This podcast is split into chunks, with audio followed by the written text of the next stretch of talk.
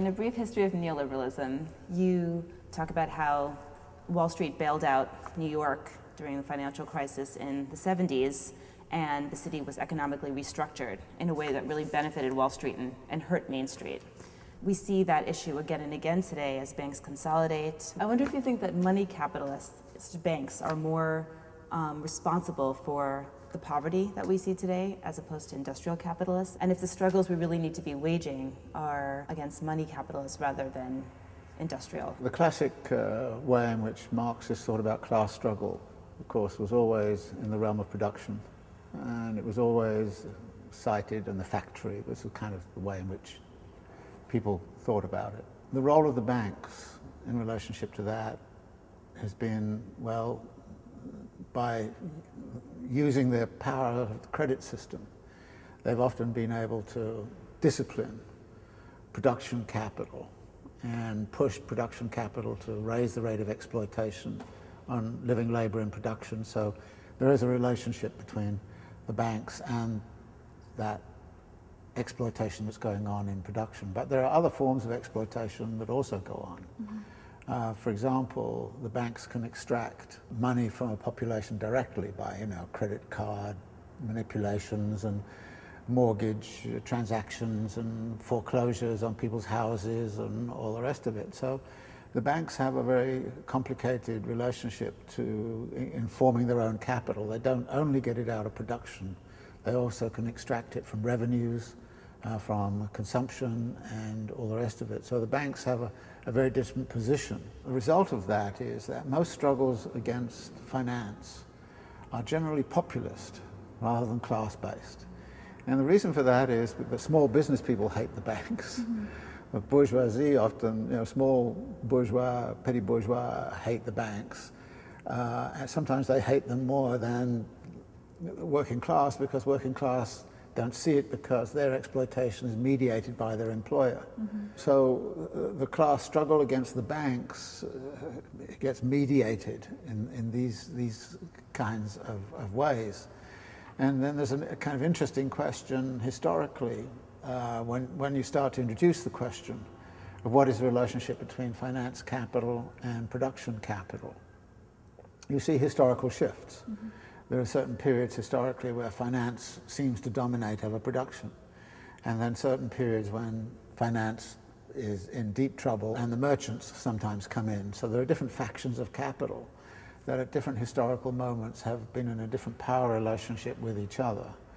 So I think it's important to, to see that possibility, which is something that comes out of the volume three analysis of the credit system. You see the banks and finance capital as an autonomous group which is nevertheless at some point or other dependent upon the extraction of surplus value in order to survive. But the manner in which it gains access to that surplus value is mediated through all of these other channels. So we don't see a kind of a class struggle in the classic sense of the factory based work uh, struggle going on against the banks. It has to be in some other, another dim- dimension, usually around questions of public policy. What's the relationship between the states and the banks and, and all the rest of it?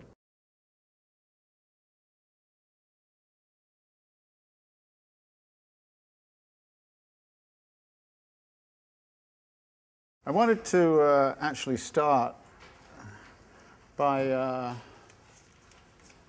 looking at the uh, flow of the argument in these chapters from Volume 3. And I, and I over the years, I've, I've realized that it uh, is very important always to get in the flow. And curiously, I found uh, this time these chapters 21 to 26 were uh, less formidable than I remember, partly because last time I studied it, I was concerned about understanding individual sentences and paragraphs. And I, I, I just wasn't into kind of appreciating the flow of the argument. And uh, so I want to start in a way with the, the flow because I think it's actually very, very interesting. I mean, in effect, what, what Marx does is to start off by saying, okay, there's something else about money capital we should realize. It has a use value, and its use value is it can produce, help produce, uh, facilitate the production of surplus value. So we have to pay attention to that. Now, this is a, a big radical departure from volume two when he was sort of saying that money can only do as money does, i.e., facilitate buying and selling. That's it. But here he's saying, no, it can do something else.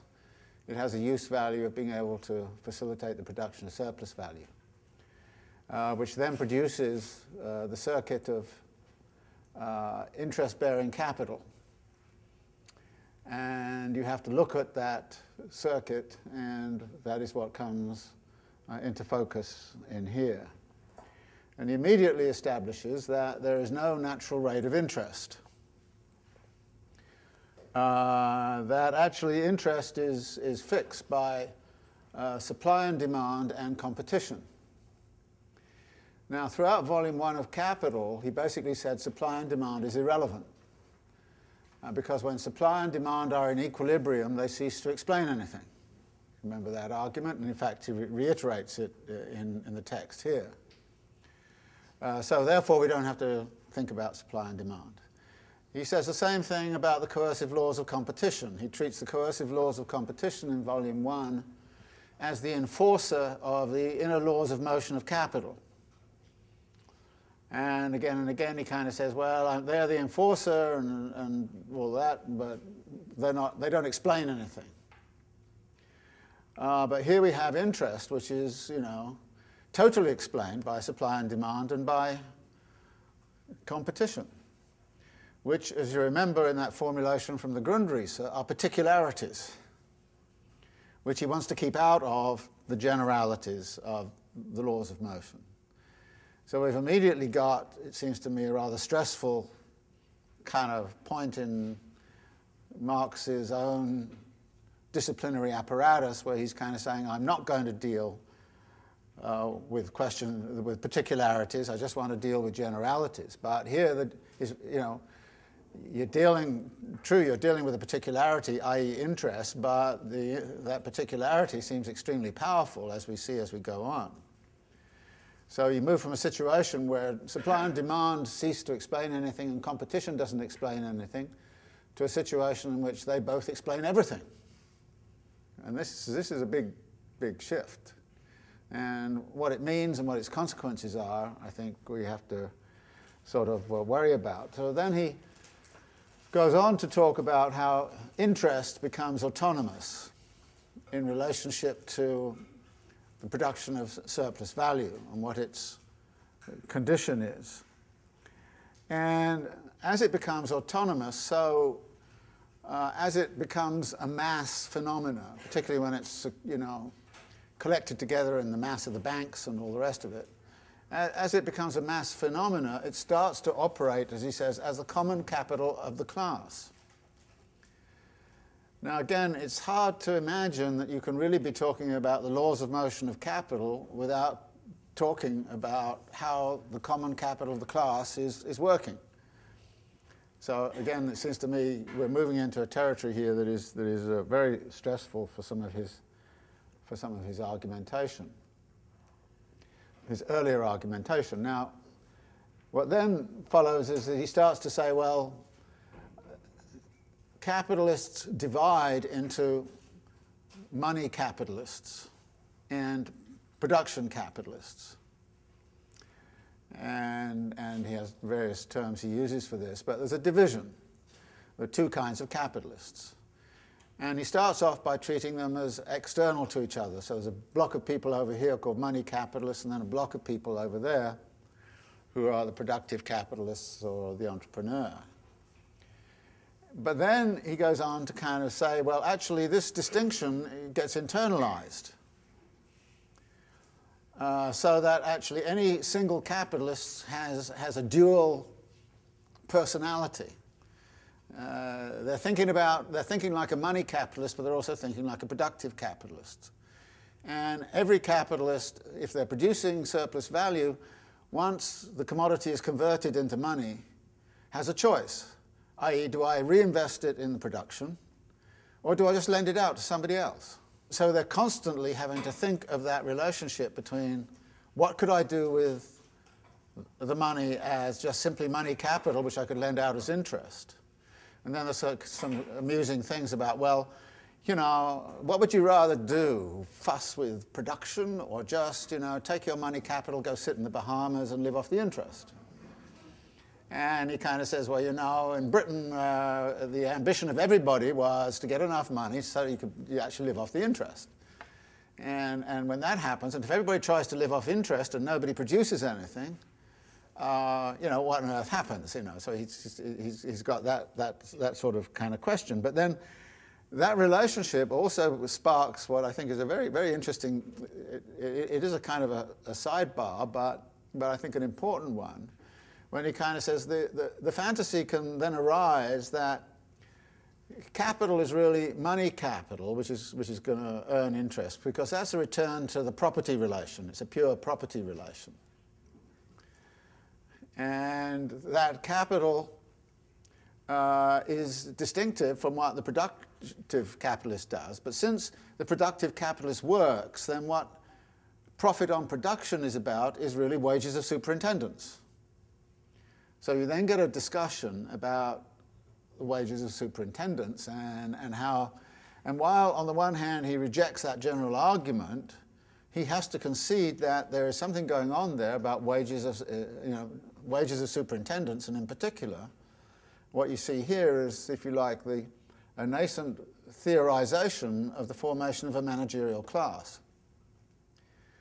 And what later became very significant in understanding the history of capitalism, which is the distinction between ownership and management.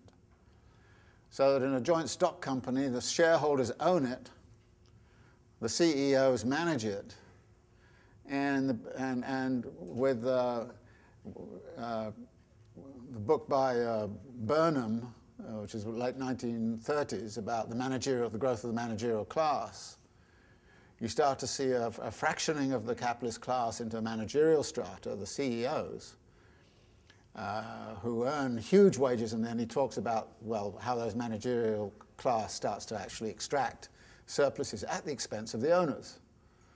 So what's the relationship between shareholder rate of return and what the managerial class gets becomes a big issue, and actually this is foretold a little bit in, in, in here. So there is then a shift a little bit to sort of ask uh, the question well, so how does interest uh, enter into understanding the rate of profit? And what's the relationship between interest and the rate of profit? And we've seen a version of this earlier also in the question of what's the relationship between the rate of profit on merchants' capital and the rate of profit on productive capital. Does interest just simply enter into the equalization of the rate of profit like uh, anything else? So that's one of the questions that then comes up. Um, but then, uh, towards the end of these, these chapters, I think you get a really, really fascinating kind of move. Uh, interest bearing capital appears as autonomous and independent, and I've had this formulation before autonomous and independent, but in some sense sub- subordinate to, subservient to the world of production of surplus value. And what its relationship is to that starts to be investigated. But because it is autonomous and independent, and can move in autonomous and independent ways, uh, then you get uh, a very particular kind of fetish which begins to be constructed. So you suddenly get the idea, and this goes back to volume one, where he kind of says that money is a supreme fetish. Uh, it disguises value at the same time as it represents it. And what we find here is he suddenly, Marx suddenly starts to talk about this fetish character. Uh, and that fetish character allows capital to fantasize about it can, how it can accumulate without limit. Now, he's made this argument before. Uh, back in uh, volume one of uh, Capital, page uh, 253, he ta- talks about you know, the, the reasons why the movement of capital is therefore limitless. And that's the, the, the character of the money form, that it's limitless. So as soon as you're accumulating in purely monetary fashion, now this generates something that, as, he, as Marx says, beggars all fantasy.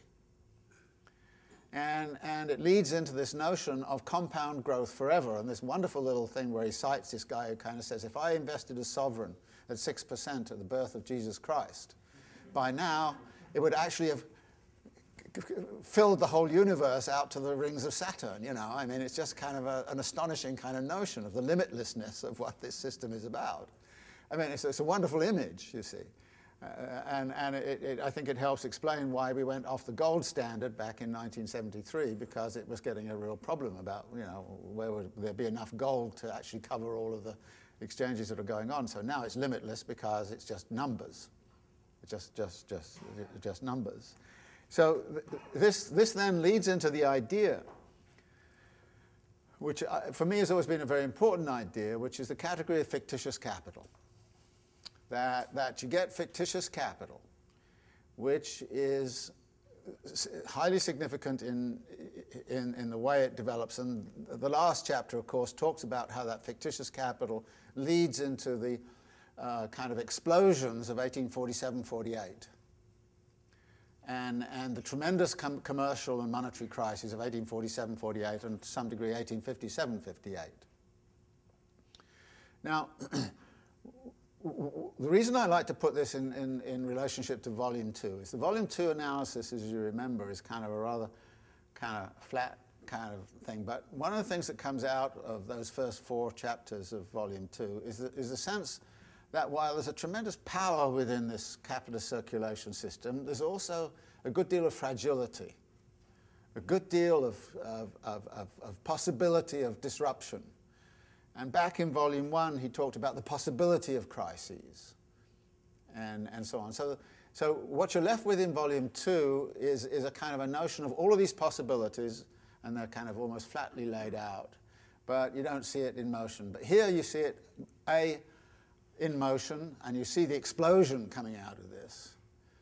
And you also see the personas involved in it, i.e., the money capitalist and the production capitalist. And, and so, so in, a, in a way, it's, it is, I think it's really, I find it very interesting, therefore, to, to put this volume three stuff in connection uh, with that, because you see all of the potentialities of disruptions and, and, craziness which are there in volume two get realized in, in these chapters. And the flow moves from this mere technical switch, as it were, from regarding money as simply about buying and selling to regarding money as having the use value of producing surplus value, and then step by step you arrive at these explosions in the commercial and monetary, uh, monetary apparatus. So I, I, I like that kind of, I like, I like to do that, and I hope you enjoy it too. Um, but there's something at the core of this argument which I think is um, very, uh, very significant. Um, And I think it's important that we get uh, a better, a, a, good understanding of how the categories are working here. Uh, for instance, fictitious capital and the fetish. Now remember, uh, the fetish in volume one is not unreal. It's not a fantasy. We really do go into the supermarket and we carry a piece of money and we do really buy a commodity. Marx calls it a fetish because that transaction disguises what the nature of the labor is and the amount of labor that's, that's, that's congealed in the commodity. You can't see anything about. So it disguises, but it's real. So Marx is not arguing here that, that the, the, the fetish qualities of the financial system is because, you know, some Wall Street bankers are on cocaine or something like that. It's, it, it, it's not that at all. It's a very real aspect of the economy which has real consequences, real consequences. So understand, remember when, when he talks about the fetish there, that to go back to volume one and, and, and remember uh, the fetish. So just don't kind of, somebody asks you what you think about finance capital, say, well, it's just a fetish, you know, just in people's, you know, because people have been smoking too much or something of that kind. Um, the, but the pivot, the pivot here is, I think, ex- extremely interesting, and I, and I, and I, and I want to go over it um, uh, uh, just a little bit here. Um, the pivot of the argument, it seems to me, the way in which uh, money and commodities uh, actually um, work. And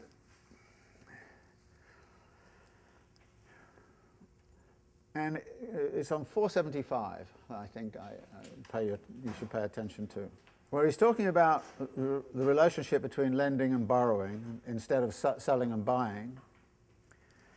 Uh, and this is a distinction, he says, proceeding from the specific nature of, of the commodity capital.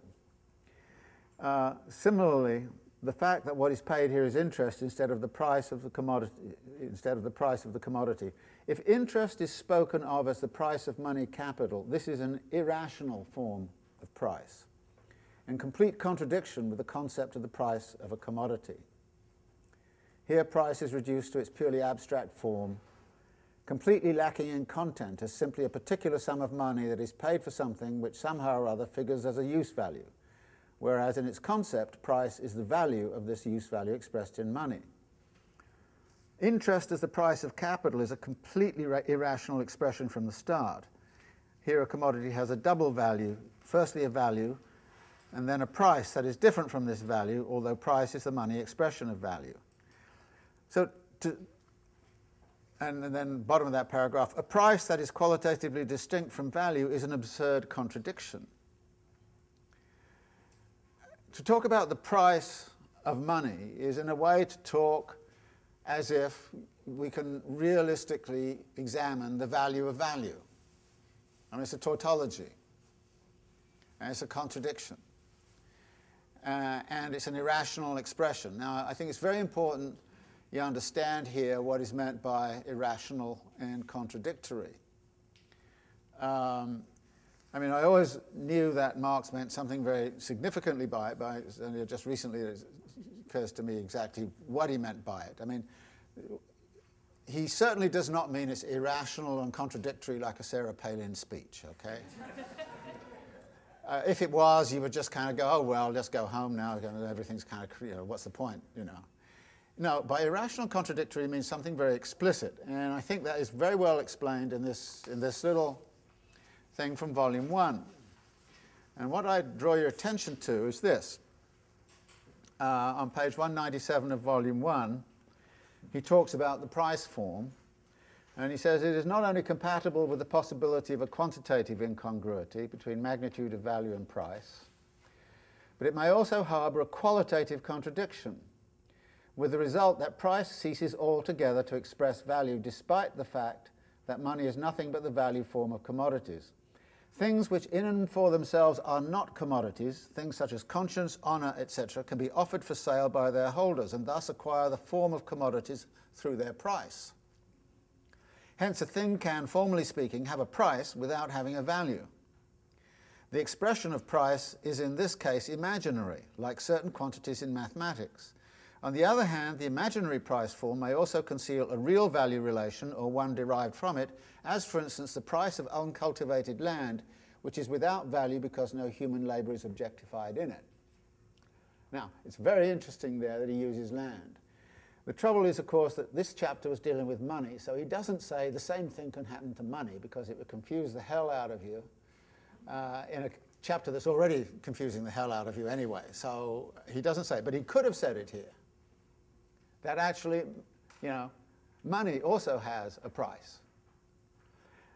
Uh, but what he does in that last thing is actually to suggest that land rent is a price, uh, uh, the rent and, and price of, of, uncultivated land is a fictitious quality and an imaginary quality. So, but what he means by imaginary is given away in this line, like certain quantities in mathematics.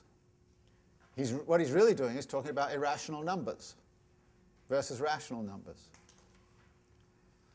Now, Marx was, of course, a Greek scholar and knew all about, you know, and was very familiar with, with the idea, I'm sure, that the Pythagoreans believed that the whole world could be explained and understood in terms of whole numbers or fractions thereof. Okay. And then along came a gentleman called Hippasus who, who proved that there are certain numbers which cannot be reduced to fractions. fractions. The square root of 2, pi, They're the famous irrational numbers. Now, you don't say they're irrational because they're irrational, you chuck them out, because pi is an extremely important number.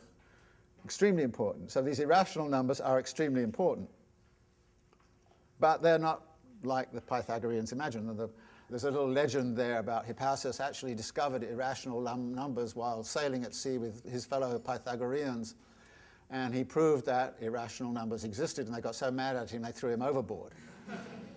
and I thought to myself, well, you know, that's a normal way in which academicians respond when somebody comes up with a bunch of ideas that they don't like, you know. I mean, and of course, it's happened to Marx all along. The economist threw him overboard, but he's a pretty strong swimmer and he climbs back every now and again, only to be thrown overboard when the crisis resolves itself. You know, so we're in a situation where he's just clambered back on board, and maybe he's about to be thrown off again. So we'll see what happens.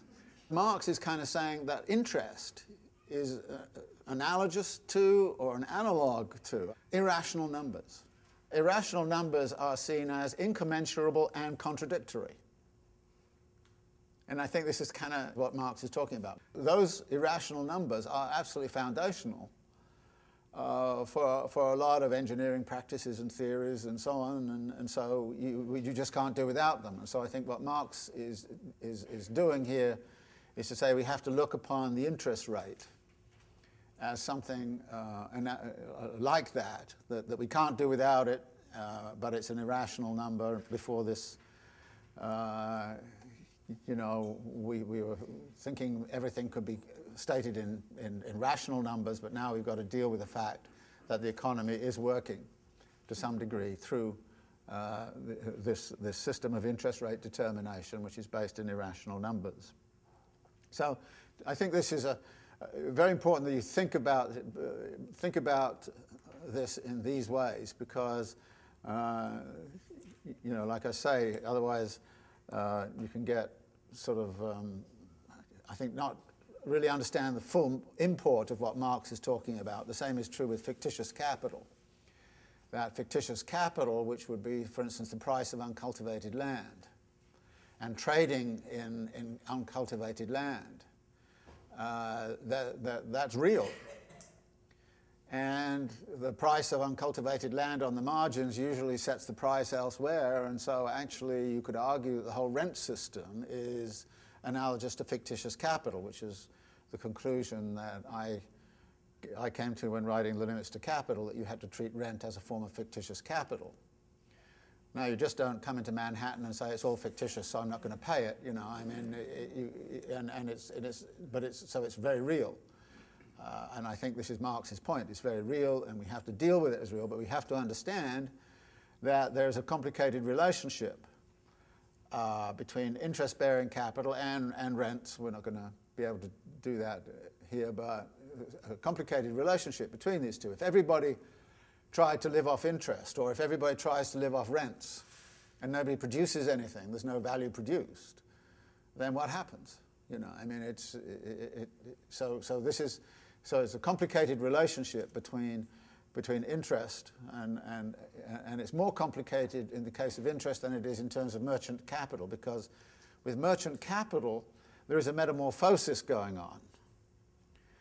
Uh, but the thing about interest is it's a relationship which is, which is between capitalists, and it's internalized within the capitalist class And land is, is, is, again the landlord class out there and it's going to extract its rents, but there's but at least you know when, when the capitalist buys or you buy land, you at least or lease it or whatever, at least you, there's a transaction there of something. Whereas with money, there's a transaction there. There's not a transaction a transaction there, because even the property right does not change. You lend the money and it's still yours and, and, and you claim it back at, at, the end, except you then demand a piece of the surplus value that got produced from it. But there's a, so a complicated kind of relationship between surplus value production and interest. And I don't think Marx ever kind of really fully sorted this out, either in the case of rent or in the case of interest. But I think you can see the principle uh, that, he's, that he's working with. So it's that kind of interesting flow where you, you start with a kind of almost a technical kind of thing and then you move step by step through the personas into this notion of the fictions and the compounding of the rate of and, and, and the goose that lo- lays the golden eggs uh, it seems to be that way forever and the limitlessness of it uh, to these, these fictions which, which come at the end so I, I kind of I kind of think that sequence is kind of kind of interesting. Has anybody got any want to make any comments about this? Yeah. So in one sense, it's okay to say that uh, um, that, that the interest rate is uh, price without value, value in the sense in which Marx talks about it in the first part? Well, that again is not in, in, in entirely clear because in the same way that he says, you know, it, it, you know, and I think the analogy here is, is going to be with rent, that a thing can, formally speaking, have a price without having a value. Well, that would be conscience and honor. On the other hand, the imaginary price form may also conceal a real value relation. So there is a real value relation there because a commodity has been turned into money and that's a real transformation, then the money is in a position to command interest. So there's a, there's a, there's a relationship with real value production. So he's not, so, so, it's, so the money, money is a representation of value but, and its value. So in a way what Marx is trying to do is to go through the tautology of what is the value of value and to, to bring it apart and kind of say, well, we've got this representation of value, which is price, and we're then saying, well, we can actually imagine a use value for that money, which is to pr- produces more surplus value. So it's, it's not, it's not uh, uh, that there's no value involved. And in fact, it's precisely because value is involved that it becomes such a complicated question because what is the relationship between the price and the value? It becomes a complicated. Hmm? Value is involved. Yes.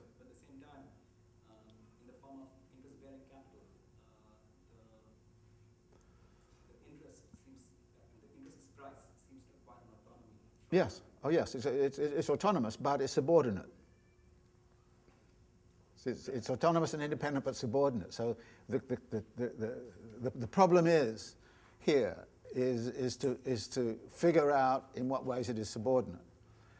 I mean, and I use this analogy, I've used it, used it last time with, with merchant capital about, well, merchant capital is autonomous and independent but subordinate, but you can see clearly how. And the same way the worker is, is autonomous and independent, they can, but they're subordinate. You know, they're formally subsumed or informal or, you know, really subsumed within the labor process. So they're, so, so, so this is the kind of relationship that seems to be presaged here, but I don't think Marx actually, if you like, brings it to closure to explain to you exactly what the, what the subsumption is. You, you, see, you see a general outline of it in this idea that if everybody tried to live off interest and nobody produced value, then surplus or surplus value, then the whole thing would not work. So there's obviously got to be some kind of relationship between the two. Yeah. Off here, but uh, uh, um, we're, we're, dealing with you know the difference between price and value and all that. What about things like uh, the, even within production? Maybe you see it, right? I mean, uh, what about things like immaterial production, the production of spectacle, production of images? I mean, are we, are we dealing with something that, that appears to be productive capital, but it appears to be some sort of immaterial production? Are they, can we, is that uh, similarly? No, I, I don't see it, I mean, uh, that way. I mean, I, I think, you know, I know there's a lot of this emphasis these days about immaterial kind of stuff, but frankly, I, I don't think it works because uh, you look at a spectacle like uh, uh, the Olympic Games opening ceremony or something like that, and you actually look what, how much materiality is involved in its production, and you kind of see actually, yes, okay, this is a spectacle, but it's, it's a very material event. So I, I, I don't think that, that that sort of works. And, and actually, Marx talks about commodities, but he also t- talks about uh, commodities as, uh, as having symbolic qualities too. So, I mean, he doesn't emphasize that, but I, I don't, you know, there's you get the, the, writings of people like uh, Baudrillard and so on who want to talk about, you know, well, we're now in symbolic economies rather than I kind of going, well, but actually Marx said uh, all commodity, all commodity economies are symbolic e- economies in some way. So, so there is, and, and the same thing happens with this immateriality of the spectacle, which is materially produced. I mean, you can, you, know, so I, I, I, I, don't think it kind of. Uh, no, there's always. I, I, don't. I don't find. I don't find those arguments that we're in a different kind of world of different kind of commodity production persuasive. I mean, I think that that yes, indeed, the great thing about commodity about spectacles is they're instantaneously consumed, and so Marx does actually, in the stuff on turnover, start to say it's very important that uh, at some point or other, the turnover of, of, of, of, goods in the consumer sphere accelerate as well as the, as the production sphere. Because if you don't, if you can't turn them over in the, in the consumer sphere fast enough, you're not going to, your market is going to die. So there's very interesting things. That, I mean, I, am just not persuaded of those arguments that kind of says we're in different, different economies. I mean, it's not, I mean, Marx generally uses all of these examples of very physical things, you know, it's, it's linen, uh, you know, the dreaded linen comes on stage and gets ex- exchanged yet again for something else. But, but uh, so it's always in those terms, but you could just as well, uh, you know, do it with a TV show or something, I don't know, you know that sort of thing. Although, I mean, again, there are, there are forms of collective consumption and, as well as, you know, and they're not discrete, you know, so the, all kinds of goods, public goods and so on. So you can complicate the argument in Marx, but I don't, yeah, right, right, yeah. When you talk about this kind of tension between the generality aspect and the particularity aspect, uh, the interest rate, do you think this have some implication to uh, a sort of periodization of capitals that, can, that is usually done uh, regarding the predominance of finance capital and money capitalists like Arrighi's or uh, Chesnais and those kind of again, I, I, don't see that because, you know, I mean, you, you have these financial and commercial explosions of 1847 48, which were catastrophic uh, for that time. And, and after all, out of that came the revolutions of 1848. And so, this idea that somehow or other we're in an era of finance capital, and Arrighi's point, of course, is that there are phases historically of financialization uh, which precede hegemonic shifts. So there's now there may be something of that sort going on, but I think what does come up here is what you know. One of the things he raises is what's the power relation between the uh, the money capitalists and the money markets and the producers, and what's the nature of that relation. So, and I, I see no reason why that wouldn't historically shift back and forth. I don't see that somehow or other there's been a kind of teleological move towards the fact that we've become more and more financialized. Um, I mean, there may be some trend of that sort, but I don't think it's implied in, in what Marx says, and I, I, think you'd have to go out and assemble the historical uh, evidence for that. And, but I think uh, unquestionably, um, you know, some of, the issues, some of the things that he's talking about here uh, are very relevant to understanding you know, 2007, 2008, 2009 kind of thing. Uh, and, in exactly the same way, I mean, it would be very interesting. I mean, when he starts to quote from all of these reports on trying to understand the crisis of 1847 48, it'd be very interesting to take it and then look at the, you know, the, uh, the report on the financial crisis and, and see what the relationship is between the two. I mean, I haven't done that, but it might be an interesting kind of exercise to read that through. Um, I'm not, I'm not saying that the, uh, the situation is exactly the same, but I think that uh, uh, the crisis of 1847 48, and, it's, and it is, I think, very interesting that it's here interpreted as a, a almost pure financial and, and commercial crisis, which is built upon uh, an overinvestment, overproduction kind of base and and uh, you know, so it's. It, but it was pretty earth-shaking for everybody who was going through it, and I think that we should not imagine that the, the disaster that, that, that, we had when Lehman Brothers went under, and everybody's kind of going, my God, well, that was going on in 1847, eh, going on in 1857 too. And as far as the authorities were concerned, and they had to suspend the Bank Act. And it was very interesting. I mean, again, one of the themes that comes out and it was that the, the, the Bank Act uh, was uh, constructed in a kind of monetarist kind of theory, theory, theory of the time, and it turned out that the Bank Act soon became part of the problem because the, the, Bank of England could not respond to the crisis in the way that was necessary, so they had to suspend the Bank Act and, and then pump in liquidity. What does the Federal Reserve do? I mean, it didn't suspend its its charter, it actually, actually violated its charter left, right, and center by doing all of these kind of crazy things and buying up things and even quantitative easing. I don't think that's in the in the Fed's charter that they, they you know, so they, they, they start to experiment with all these kinds of things. So financial response and financial tensions were, and institutional responses and institutional tensions are also outlined here. And that the problem of what we call monetary repression uh, back in 1847-48, which came out of the form that the, the, the, bank legislation of 1844 had imposed on the Bank of England, that, that turned out to be a big problem. So that's why they had to actually over, you know, overthrow its charter and kind of let it do something completely different. Otherwise, the system, the system would have completely, uh, completely crashed. Okay, let's begin a little bit on the, on the chapters then, individually. Um,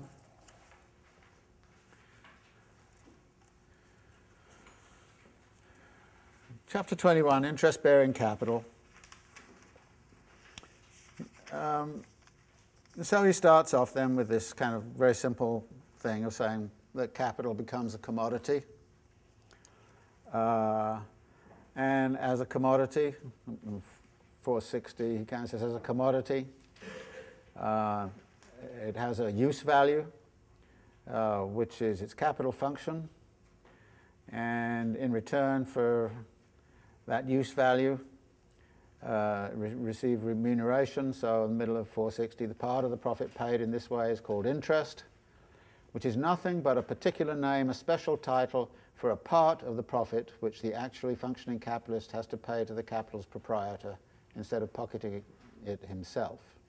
What then follows is, uh, uh, again, a, a sidebar, but I think it's an important one which you might be interested in reflecting on. It talks about the justice of transactions between agents of production uh, and the idea of natural justice.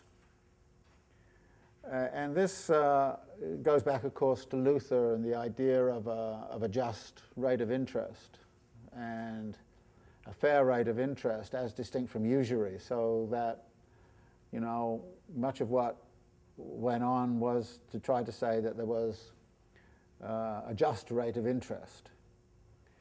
Now, what Marx does here is to question that. Uh, basically, the position Marx takes about justice is you cannot understand justice without understanding the social relations in which the notion of justice is embedded. So, from the standpoint of capital accumulation, and from capitalist standpoint of capitalist social relations, uh, there is, um, you know, slavery is unjust. Okay, liberal theory and all the rest of it. Usury is unjust, but interest, there can be a just rate of interest. And, and while slavery is, is unjust, wage labor is not. So, what, what you can call just and unjust depends entirely upon the nature of the social relations. Now, Marx doesn't come uh, quite as crassly. I mean, there's a, in Plato's dialogues, there's a kind of interesting discussion about the nature of justice. And so Plato sets up somebody called Thrasymachus to say, well, justice is whatever the most powerful people decide it should be, i.e., the justice is the, is the justice of the ruling classes, full stop. Marx doesn't, doesn't make that claim. He's not quite as kind of crass as that, you know, because then you know, Plato demolishes that claim and then kind of in favor of some ideal abstract notion of justice. But Marx kind of says, no, justice is embedded in the nature of social relations which are characteristic of a certain mode of production. So there is a certain liberal theory of justice, which is, which is a bourgeois theory of justice, no question about it.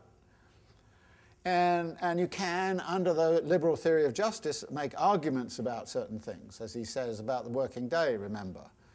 That uh, the, the worker makes claims under the bourgeois theory and says, You cannot take away my life uh, by working me to death. You can't do that. Uh, and therefore, there is a, a you know, a, a, just working day, and there is a fair wage, and all kinds of things like that. So the worker can make those arguments internal to the liberal theory of justice And, and uh, it, it's, so it's not, it, so the notion of justice is not irrelevant to political s- struggle. Uh, but where, where things become difficult is when you kind of say it is unjust to have a wages system, full stop. And since Marx wanted to abolish the whole wages system in his more revolutionary moments, you know, he, he, he, you can't, you know, you can't, can't do that uh, under bourgeois theories of justice. And as you remember uh, from the chapter on the working day, you know, Marx kind of says, well, the capitalist is also in, within his rights when he kind of says, I, I bought your labor and I have a right to you know, work it as I want. it belongs to me. And as Marx puts it, between two rights, force decides.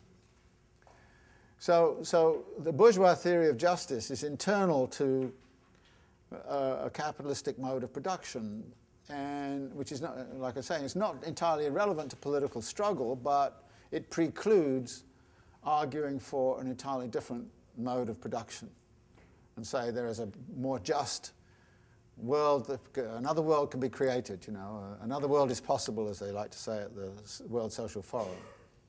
But is that other world one which is outside of bourgeois justice and beyond bourgeois justice, or is it simply internalizing? One of the critiques of the sort of NGO world is that they're so embedded in the bourgeois notions of justice. And Marx's critique of Proudhon is that he's so embedded in the bourgeois notions of justice that he cannot see uh, the necessity of, of, of, of, going beyond. So his, his critique here is another one of those asides where he's kind of sort of saying, all right, well, I don't agree with. Uh, these people who think there is a, a natural justice around, which is an, you know, an ideal kind of justice to which we can somehow or other uh, all conform, which is why I tend to be very skeptical of the idea that somehow or other the problems of global capitalism can be solved by setting up all kinds of programs in which we try to teach bourgeois ethics to people. Um, and uh, uh, and I keep on coming across these academics who insist that, you know, if only we had more courses on ethics, everything would be all right. And my kind of point is, no, you, you, can't get out of it that way at all. It's kind of so this is, this is, this is Marx anyway. So what, what happens here then is that money is used to make more money simply through uh, the circulation of interest-bearing capital. Um, and he talks about the distinction between, well, what happens between uh, the MM and CC kind of cycles and so on. Uh, but he's very clear at the bottom of 464. He kind of says, you know, this is different from simply commodity being turned into money or money into commodities. He says, with interest bearing capital, the situation is different. And this is precisely what constitutes its specific character. The owner of money who wants to valorize this as interest bearing capital parts with it to someone else, puts it into circulation, makes it into a commodity as capital not only for himself but also for others. It is not simply capital for the person who alienates it, but it is made over to the other person as capital right from the start, as value that possesses the use value of creating surplus value or profit, as a value that continues its movement after it has functioned and returns to the person who originally spent it, in this case, the money's owner. That is, it is removed from him only for a certain interval, only temporarily stepping from the possession of its proprietor into the possession of the functioning capitalist. It is neither paid out nor sold, but simply lent, alienated only on condition that it is first returned to its starting point after a definite period of time, and second is returned as realized capital, so that it has realized its use value of producing surplus value. He then points out that, that money capital can be lent out as money or it can be lent out as a commodity. Uh, and, and he then kind of says uh, uh, this, is, this is particularly the case with things like fixed capital. Uh, but he says, well, these are the, it's essentially the same thing. I mean, I can, lend, I can lend out a house or I can lend out money. I can lend out a forklift truck or I can lend out money. So it can be, lending can go on in commodity form. But he kind of says, uh, I'm not going to be concerned with, with that. I'm, I'm just mainly going to look at the money form because I see no essential difference between whether it's lent out uh, as, as factories and as uh, machinery and houses and all this kind of stuff, or it's lent out in, in pure money form. It's value which is lent out in one form or another, but I'm going to look at the money form because that is uh, um, uh, the one in which I'm interested.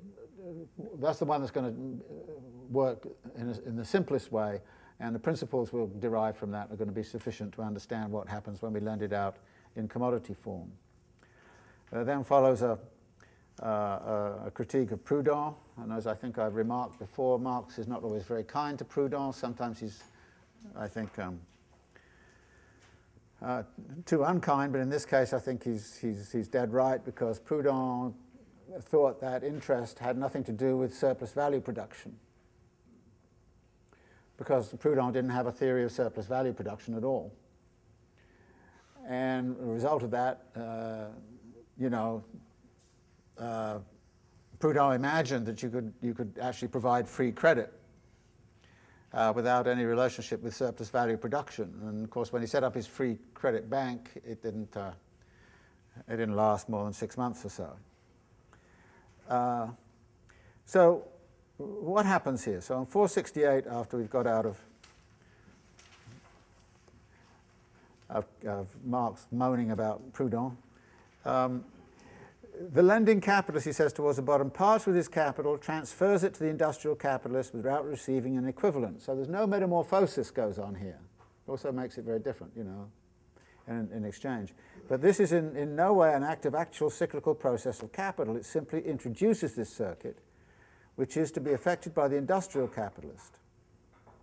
This first change of place on the part of the money does not express any act of metamorphosis, neither purchase nor sale. Ownership is not surrendered since no exchange takes place and no equivalent is received. So, he says about the middle of 469, the initial act which transfers the capital from the lender to the borrower, borrower is a legal transaction which has had nothing to do with the actual reproduction process of capital but simply introduces it. The repayment which transfers the capital that has flowed back from the borrower to the lender again is a second legal transaction, the complement of the first. So, really, what is happening is that these relationships are legal transactions, not commodity transactions. And I think it's very important to understand that as something which is very different.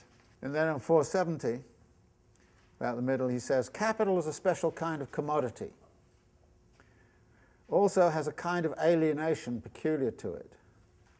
Here, therefore, a return does not appear as a consequence and result of a definite series of economic processes, but rather as a consequence of a special legal contract between buyer and seller. The period of the reflux depends on the course of the reproduction process. In the case of interest bearing capital, its return as capital seems to depend simply on the contract between lender and borrower. So the reflux of the capital in connection with this transaction no longer appears as a result determined by the production process, but rather as if the capital lent out had never lost the, money, the form of money. Now, there's a lot of appears here, and as I've often, you know, had cause to kind of comment, appears usually signals there's something else going on uh, un- underneath. But the surface appearance is that these are a series of legal transactions, which have nothing necessarily to do with what, you know, what, what, the, cap- what the production capitalist actually does with it all.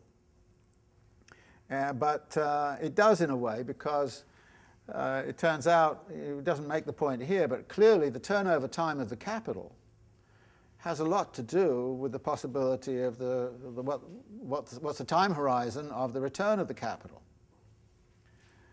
Uh, you know, if, if, if you're building a, a, a, railroad and it's going to take you, you know, two years to build, uh, then you know you've got to lend you've got to lend the money and, and get the money back after maybe five years because it's going to take some time to get the profit back. So, so, so obviously the legal transaction has to recognize the nature of the production process which it's supporting, but uh, but it appears as if it's it's simply a, a contract drawn up between without, it doesn't actually say, well, if it takes you six years to build the railroad instead of two, we'll, um, well, it actually might say this, it, we'll extend, extend the, the, time of the loan or we'll roll it over or something like that. But the, the legal contract is, is, a separate kind of document and a separate kind of relation uh, than the actual production relation. There's an interesting kind of question of, of what the relationship is between them two. Uh, so this then leads into this idea uh, that uh, uh,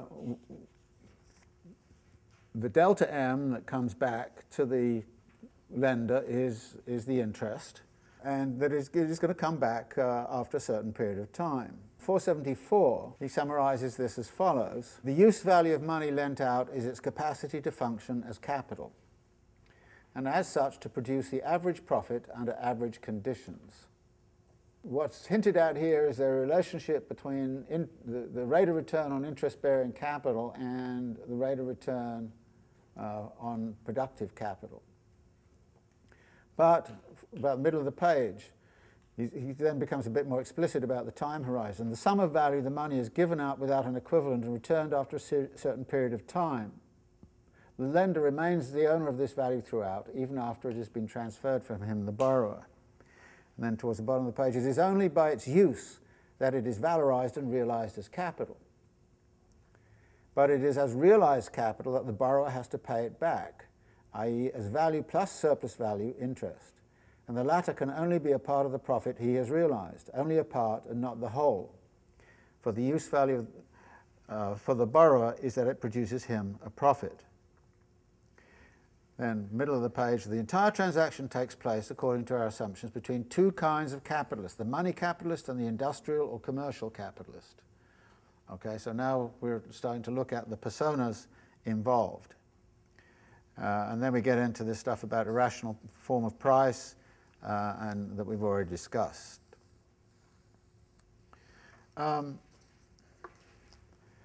so in this chapter then, we're, we're really talking about how uh, this money capital uh, gets set up, uh, what it's, you know, the personas that crystallize out of money capitalist and uh, industrial capitalist, merchant capitalist. Um, and then comes, if you like, uh, the stuff which I think is really very important uh, towards bottom of 477. When he starts to talk about uh, that money is all, and, and, and likewise commodities, he says, about 15 lines up, are in themselves latent potential capital, uh, i.e., can be sold as capital. In this form, they give control of the labor of others, give a claim to the appropriation of others' labor, and are therefore self valorizing value. It also emerges very clearly here how this relationship is the title to and the means to the appropriation of the labour of others, and not any kind of labour that the capitalist is supposed to offer as an equivalent.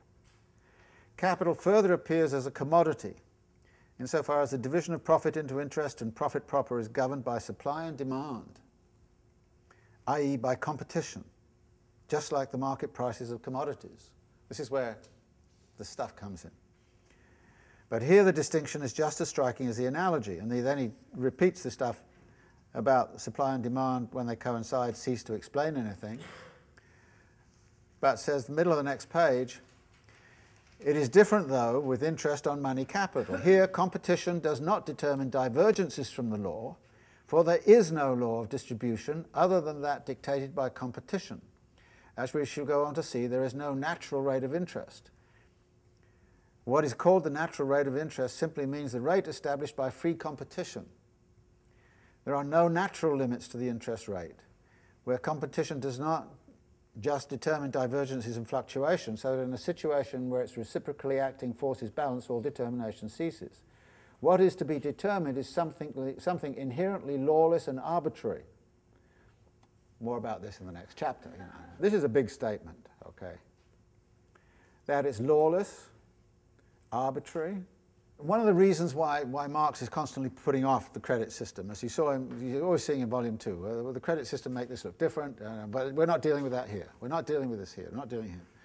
Because I think he knew that if he introduces this into the whole kind of argument, then the whole argument gets blown up in some way or, or, gets disturbed in some way. I sometimes, I sometimes think, uh, you know, I, I, that you know, Engels kind of said he got ill writing these chapters, and I can sort of you know, there's a, there's a certain psychosomatic in, I mean, I don't know how many of you have been there, but I've been there where I couldn't figure something out and I got really sick as a result, you know. So, so I, I, there's, there's something going on here that is, is, is really stressing that those rules he'd imposed upon himself.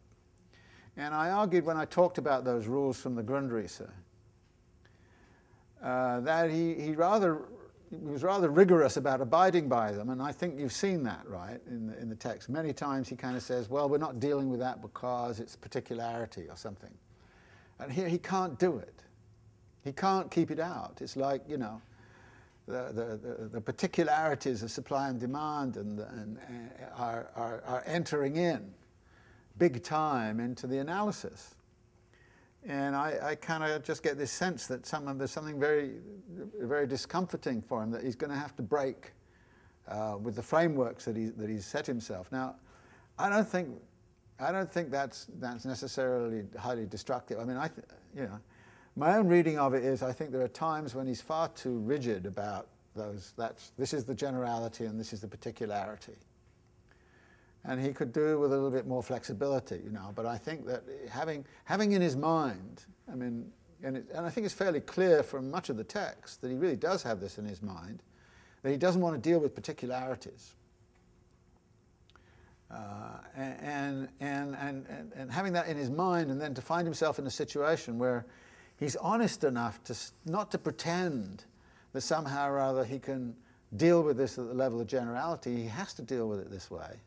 And I think it's a very honest kind of argument that he's making here, saying, well, in this stuff, there is no, there is no law. and, and if there's no law, then what happens to this notion that there are determinate laws of motion of, the, of, a, capitalist, of a capitalist economy? And I think that is where this notion that, well, you're introducing irrational numbers into the picture it's a kind of a Pythagorean moment where I, you know, where, where, where he's worked on presumption of a certain kind, that he could do what he was doing, but now he can't do it. He's got to deal with irrational numbers and the centrality of irrational numbers. My sense of it is that, that this really just challenge and stress out uh, the rules of the game that he he said were really significant for, for, for capital. Okay, chapter 22, division of profit, rate of interest. What's the relationship between them? Uh, Marx starts with his usual caveats and says, well, you know, they can jump around all over the place for all sorts of, you know, specific reasons. I'm not going to be concerned with that. I'm really interested in, if you like, the, if, are there some norms? Um, he starts off by suggesting, well, what happens if there's a a fixed ratio between the total profit and the interest. Uh, and uh, what that would say is that the, the, average profit actually is an outer limit uh, to the maximum rate of interest. Uh, he also introduces the idea that if there is a tendency for the rate of interest, of rate of profit to fall, uh, which is one of the arguments he makes early on in volume three, then obviously there's going to be uh, uh, a tendency for the rate of interest to fall as well. Uh, but he then sends there are some very particular reasons. Uh, the first is the one I already mentioned that, as he says at the bottom of 483, thus it comes to pass that in old and rich countries the amount of national capital belonging to those who are unwilling to take the trouble of employing it themselves bears a larger proportion to the whole productive stock of the society than in newly settled and poorer districts. And he then talks about the emergence of a class of rentiers who just want to live off interest. Um, and then it introduces the uh, idea beneath that uh, that the development of the credit system gives an ever growing control uh, over the monetary savings of all classes of society through the mediation of the bankers, as well as the progressive concentration of these savings on a mass scale so that they function as money capital and this also must press down on the rate of interest. He then comes at the bottom of the page to say there is no natural rate of interest, uh, in the sense that economists speak of the natural rate of, of profit, and he then goes on to mock that in the next uh, couple of, of, of, of pages. Um, he does uh, concede, however, on 486 uh, about 10 lines down, that custom, legal tradition are just as much involved in the determination of the average rate of interest. There's a sort of level of expectation of what your rate of return would be, 3% or 5% or whatever. Uh, and uh, um, but he is, is adamant that, as he says about three quarters of the way down, how the two parties who have claims on this profit actually share it between them is, as it stands, a purely empirical fact pertaining to the realm of chance, just as the respective shares in the common profit of a business partnership are distributed amongst various members. This is an attack upon the, the theory that there is a, a natural rate of interest. Uh, 487 onwards, he introduces the idea that, uh, well, there are different rates of interest depending upon the level of security or the amount of risk uh, which is involved. Uh, and uh, um, this is a so anyway, this is just sort of him going over various ways uh, in which um, this, the supply and demand conditions might be affected. Uh, in 490, he starts to talk about, uh, in stressing this distinction, he says, between the interest rate and the profit rate, we have so far left aside the following two factors which favour the consolidation of the interest rate the historical pre existence of interest bearing capital and the existence of a general rate of interest handed down by tradition. Uh, two, the far stronger direct influence that the world market exerts. And I think it's always important when you're dealing with money capital to remember that with money, you're dealing with uh, what I earlier called the sort of butterfly form of capital. It can flit around all over the place, and so the world market, conditions on the world market, uh, are likely to play a much easier role in relationship to fixing the rate of interest than, say, the, what, what's going on in terms of profit rates of productive capital, which are far harder to adjust from one, one part uh, of the world to another. Uh, and then he introduces the idea, uh, the bottom of 490, which is a very important one, uh, of the idea that there's a money market of some kind. Uh, and on the money market, he says it is only lenders and borrowers who face one another. The commodity has the same form, money, all particular forms of capital arising from investment in particular spheres of production or circulation are obliterated here. So it doesn't matter whether you've made the money from, you know, making uh, widgets or, or, or, growing beans. Uh, it's, it, it's just all on the money market. And he says competition between particular spheres now ceases. They are all thrown together as borrowers of money and capital confronts them all in a form still indifferent to the specific manner and mode of its application. Here, capital really does emerge in the pressure of its demand and supply as the common capital of the class. Whereas industrial capital appears like this only in the movement and competition between the particular spheres. Money capital on the money market, moreover, really does possess the form in which it is distributed as a common element among these various spheres among the capitalist class, quite irrespective of its particular application, according to the production requirements of each particular sphere. And then he says, on top of this, with the development of large scale industry, money capital emerges more and more, insofar as it appears on the market as not represented by the individual capitalist, the proprietor of this or that fraction of the mass of capital on the market but rather as a concentrated and organized mass, placed under the control of the bankers as representatives of the social capital in a quite different manner to real production. The result is that as far as form of demand goes, capital for loan is faced with the entire weight of a class, while as far as supply goes, it itself appears en masse as loan capital. Now, what this is, I, I think this is a very interesting idea, and at some point or other, you have to grapple with the notion that, in a way, the money market, uh, when it has these characteristics, uh, is a common pool from which all capitalists can draw and to which all capitalists can contribute. And to that degree, it is a, a, a common pool, a common set of resources, and the distribution uh, is likely to be indifferent to whatever is being produced the only interesting question is what is the rate of interest or what is the rate of return that we can get? And in this way, I think the analogy would be to say that actually what the money market starts to do is to function as a kind of central nervous system uh, for flows of capital in society. And again, if it is, you know, functioning as a sort of central nervous system, uh, which is well, to, into which money is being poured and out of which money is flowing, if it has that function, uh, then you, you can hardly say that that function is irrelevant to, you know, how that's working is, is irrelevant to understanding the general laws of motion of capital. And I think that what Marx is doing here when he says it forms the common capital of a class, it also more easily sets a baseline for what the rate of return in, in, in profit making industries should be. Because if the general interest rate established in the money market, you know, you know US Treasury bonds or whatever, is 3% or 4%, then uh, what, what, what has to happen is that you as an industrialist out there or an industrial capitalist out there have to be able to make that 3 or 4% rate of return for the money market in order, before you can actually you know, make, your own, uh, make your own profit on top of it. So it sets a baseline uh, and, and, and starts to actually be a common base against which the rate of profit on merchants' capital and the rate of profit on industrial capital uh, and also uh, rents uh, are, are calibrated.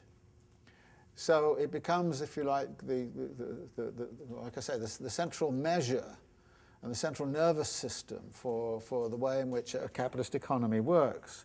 And it seems to me he's here being very explicit about that, particularly as far as uh, banking uh, gets uh, in, in, involved.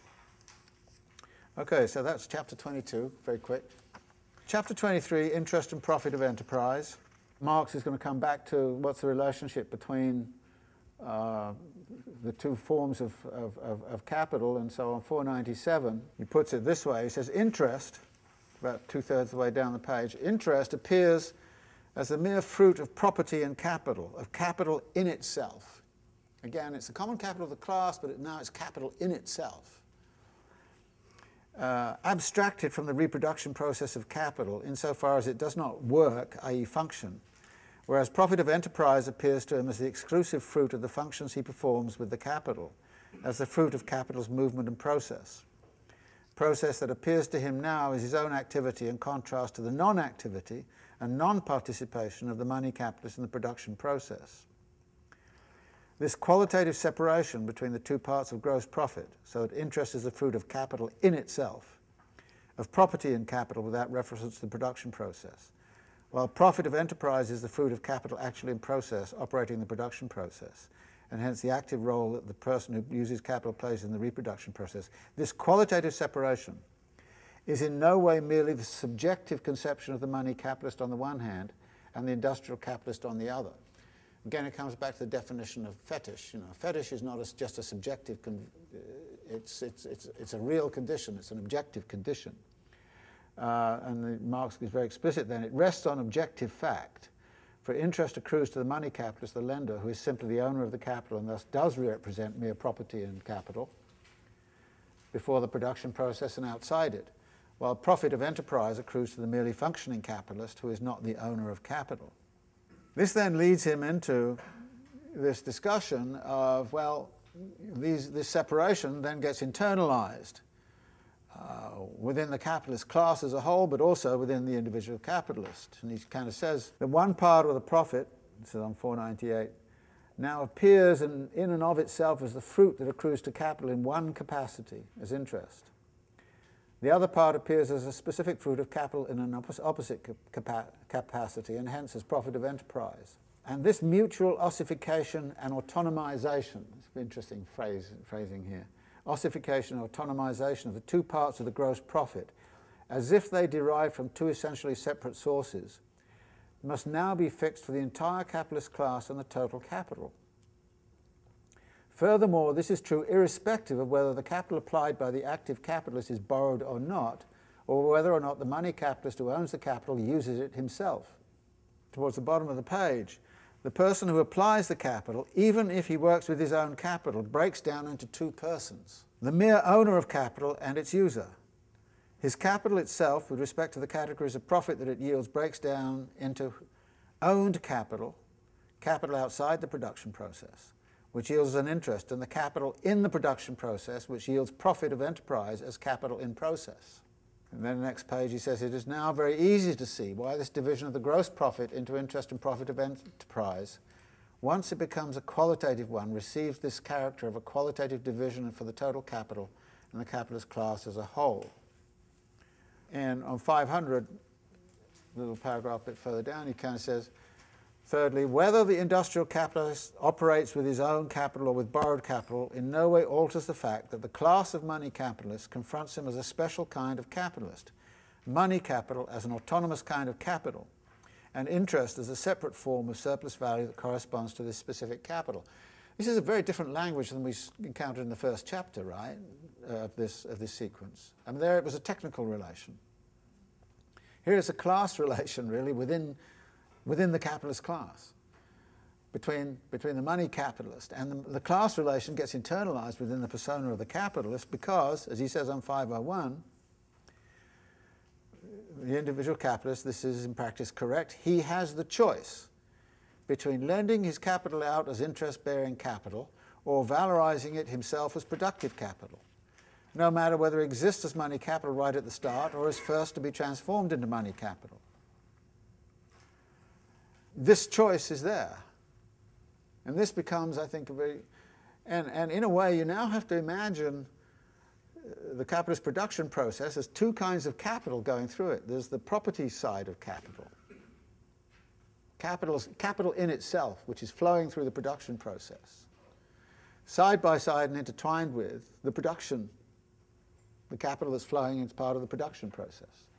And the two forms of capital are flowing together through no matter whether you're talking about the individual capitalist or you're talking about capitalist world as, world as a whole. Uh, now that choice, of course, is constrained, and this is where the, you know, this is something that Proudhon missed, is, is, by, by, the, by the relationship, the inner relationship that always has to be there between interest and the creation of surplus value. As he says about two-thirds of the way down 501. If an inappropriately large number of capitalists sought to transform their capital into money capital, the result would be a tremendous devaluation of money capital and a tremendous fall in the rate of interest. Many people would immediately find themselves in the position of being unable to live on their interest and thus compelled to turn themselves back into industrial capitalists. So clearly, what he's suggesting here is there's some sort of balance that must be struck. Now, where it lies, we don't really know, and he doesn't, I think, have a way of, of, of figuring that out. But the, the, the, existence of a disequilibrium of this kind could in itself be the source of a crisis, potentially. That if everybody, you know, decide that's what we're going to do, well, then we get a catastrophic uh, devaluation of money capital. And then everybody would have to rush back into uh, the, the production. Now, this then creates an interesting thing which comes on 502, 503 in particular,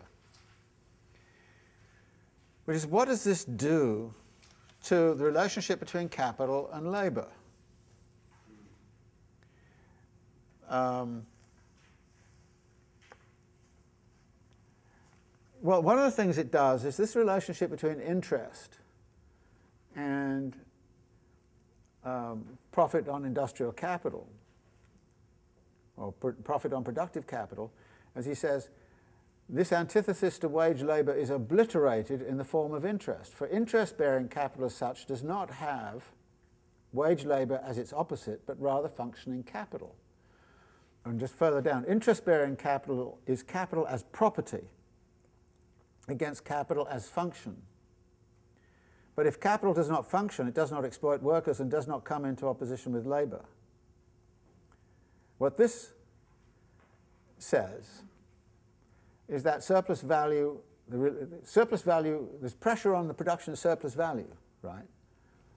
The interest bearing capital is going to put pressure on functioning capital to exploit living labor in such a way as to produce enough surplus value to cover both the interest and the profit on industrial capital. But notice that interest bearing capital is removed from the worker. There's, and you kind of say, well, you know, whereas the, whereas the worker is going to engage in class struggle with the functioning capitalist, the worker is not in a position to engage in direct struggle with the interest bearing capital. Right? Uh, and in some ways, in some ways, what's, what almost certainly is going to happen is that in the struggle against you know, industrial capital, at some point the industrial capitalist is going to say to the worker, you know, the, the, bankers are screwing me. You know, I'm, I, you know, I have to, I have to pay off this interest and all this kind of stuff. And, and then you kind of say, well, in the history of, of the working class, how has the struggle against interest-bearing capital worked out? Well, there are certain spheres where you see it working out, for example, on the mortgage interest or something like that, on housing and all that kind of thing. So, yeah, there are some direct ways in which the working class is affected by inter- the way interest-bearing capital, particularly if it if itself borrows, you know. So there is some sort of struggle over, over issues of that kind. But what Marx is saying here, if you, if you took, took all of those things away, there's a certain diffusion of the power of class struggle. It, it, it gets diffuse, right? Because there's this power of capital, which is an abstract power out there, of capital in itself. And it's very hard for, for, for and it's that central nervous system, it's that, you know, that big pool of, which is, which is and, and how, how, does, how do working class movements go after that big pool and what's going on there? And actu- actually, in the history of working class struggles, the, you, know, you, don't, you don't see so much fierce struggle over that because you have to deal with the abstraction of capital in itself. So whereas you'll find, you know, some theoreticians of the working class movement who kind of say, well, you've got to go after banks and all this sort of things, you know, and, and, and you've got to deal with the, with the financial system. Um, in practice, there's not that much a political struggle, which is, which is about you know, the, ref, the reform or the reconfiguration of uh, the, the, the, banking system. I don't see the union movement, for example, in this country has really had that one of its big targets. Uh, I mean, most of the politics that goes on over, over that are intra-capitalist between the industrial capitalists and, and the interest. And that, that, that's where the struggle goes on. So, so actually, there's a, there's a very, I think there's very interesting implications of the structure of the way Marx has structured this, kind of saying, you know, as far as interest-bearing capital is concerned, the worker doesn't matter. All they're concerned with is a relationship with the functioning capitalist. Uh, and, and, and, they, and they are interested in screwing as much as they can out of the functioning capitalist, obviously, and the functioning capitalist is interested in not being screwed, you know.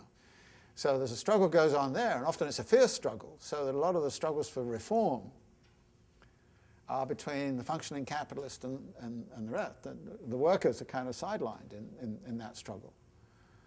Uh, so it, it, it's, it, it's a different kind of uh, situation. And of course, that situation in which the functioning capitalist is, is, is reduced to this situation of earning the, the rate of interest for, for the money capitalist uh, and, and then you know, struggling to, to make a profit for themselves can be converted into this idea of wages as superintendence. And then uh, and Marx kind of rejects that as a general idea on 504, but then 505 to the end uh, of this chapter, he's, he's really talking about this whole kind of question of wages of superintendence, in which, and this is a complicated kind of question. I mean, there are many enterprises these days. If you take, uh, say, uh, an agricultural producer who's uh, on, on contract uh, to, I don't know, produce so many chickens or for Tyson or so many uh, peas for Birds Eye or something like that. In, in many instances, you would see uh, those, those entrepreneurs as, as, in effect, being managers in a subcontracting chain. And the same could be true of their situation in relationship uh, to money capitalists. I mean, if you're heavily indebted, then essentially you, you, are having to organize all of your production to pay off your debts. And, and, and uh, you, you, you may end up with almost zero profit, and, but you may continue to do that and, and pay yourself a rather meager wage. So it's not entirely the case that all capitalists are, you know, earning, if you like, uh, profit in the sense that Marx has used it here. In fact, some of them may be earning the equivalent of wages of superintendence. And at the same time, this also introduces, as, as he says, this notion of what is going on in terms of the work of supervision and management. And he starts to discuss this.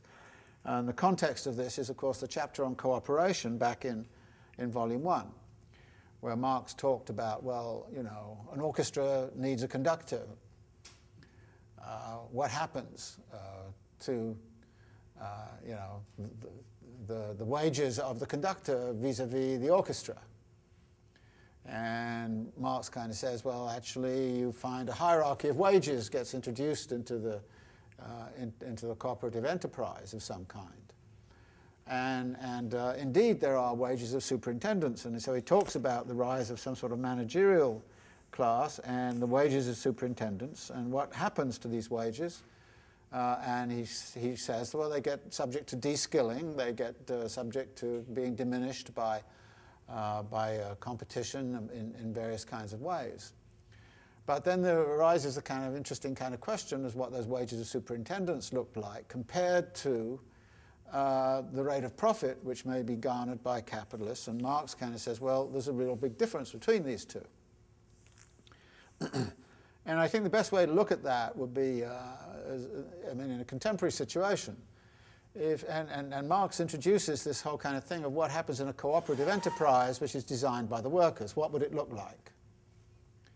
And he kind of says, well, there probably would be some hierarchy of wages or something like that of some sort, but it would be very modest compared to uh, what, what a capitalist would extract. And so, uh, you know, what, what, what socialists argue for, what Robert Owen and the socialists argued for, was a rate of remuneration that was fair, uh, determined by the workers.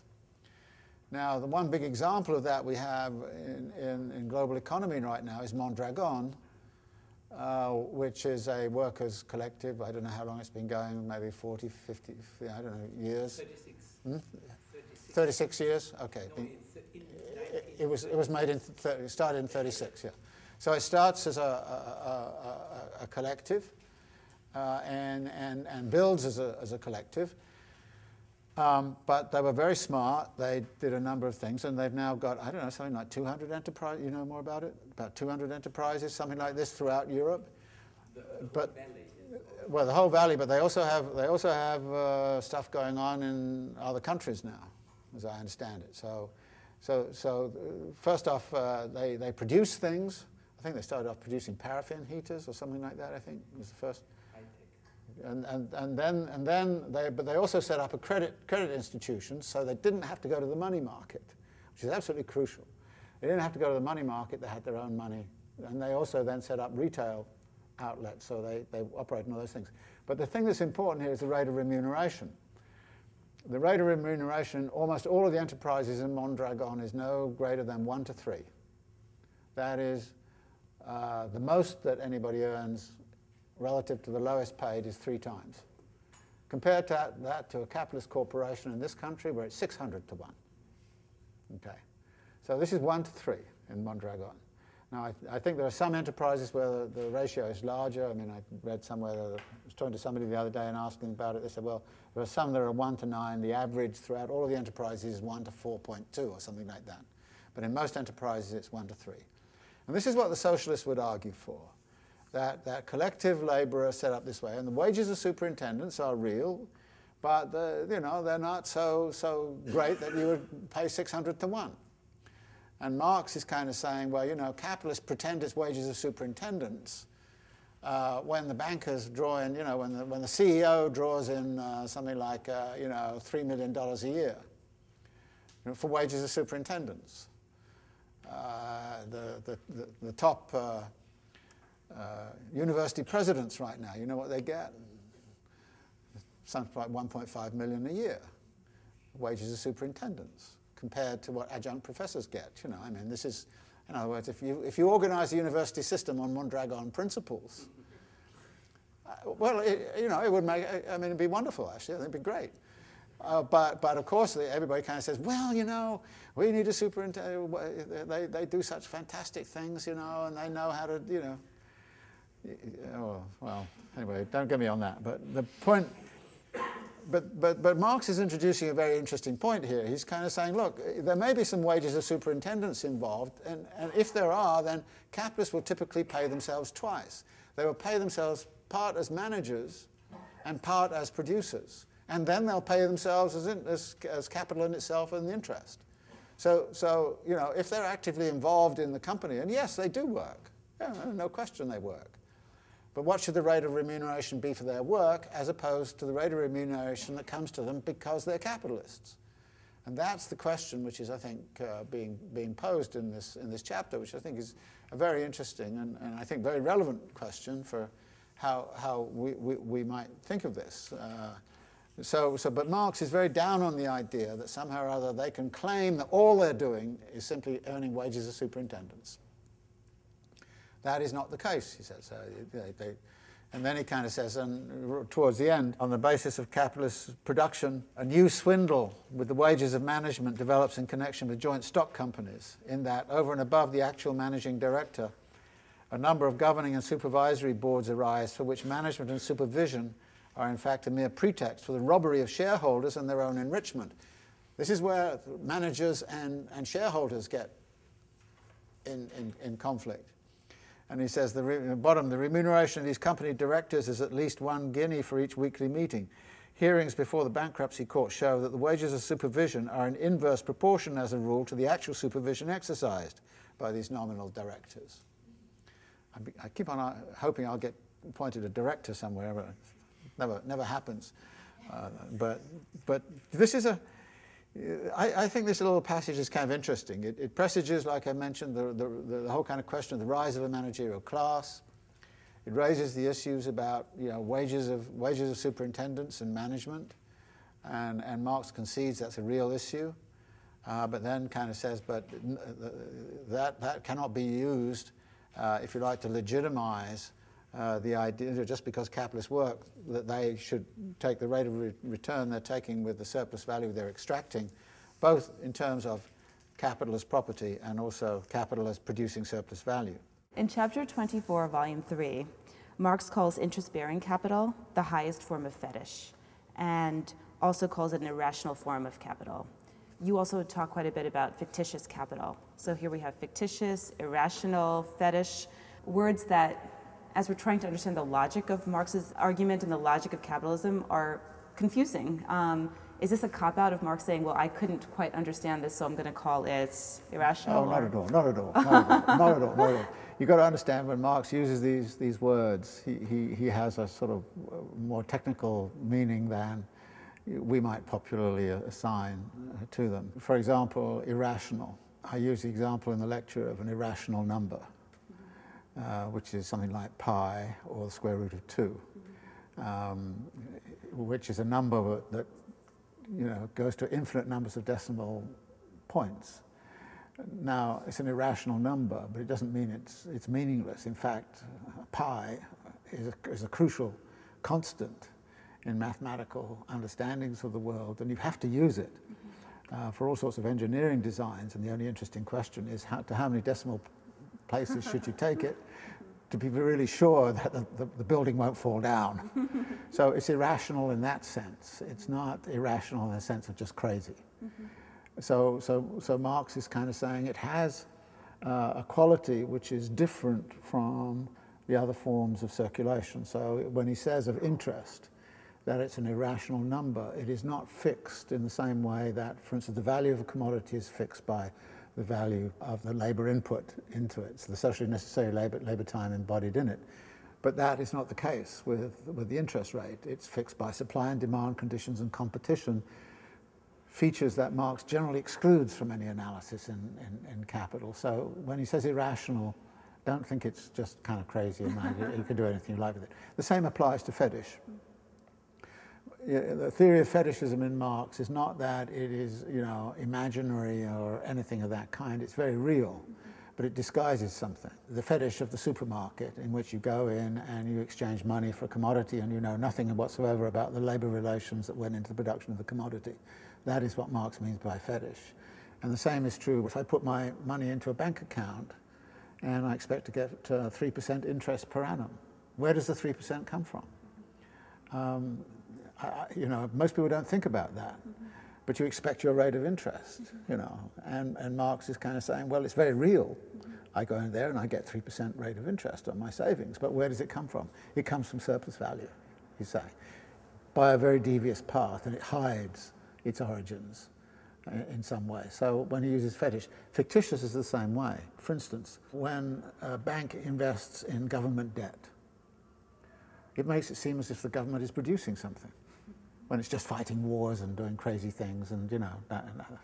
so so uh, it, it, it seems like the bank is going to get I don't know three percent on its treasury bonds or whatever, and it seems as if something is being produced inside of there. That so so this is what's fictitious because nothing is being produced inside of there, even though as a bank you're getting your three percent on it. Mm-hmm. So what Marx is doing, I think, is to say these terms like fetish, uh, fictitious, and irrational. Those three terms shouldn't be read as kind of just, oh, well, we can't say anything about them. No, we can say a lot about them.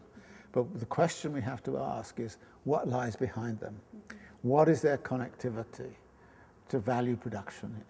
And how does that connectivity arrive, arise? And what do these, what do these elements in, in our society conceal about that, those relationships? So that's how he's using those, those terms, not, not copping out and kind of saying, "Oh, I can't deal with this. It's just, just it's just nuts." Chapter 24. Uh, this is where we get into the fetish, the fetish form.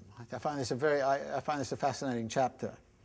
Uh, that, uh, as he says on 516, in interest-bearing capital, therefore, it's about 10 lines down, this automatic fetish is elaborated into its pure form, self valorizing value, money breeding money, and in this form it no longer bears any marks of its origin.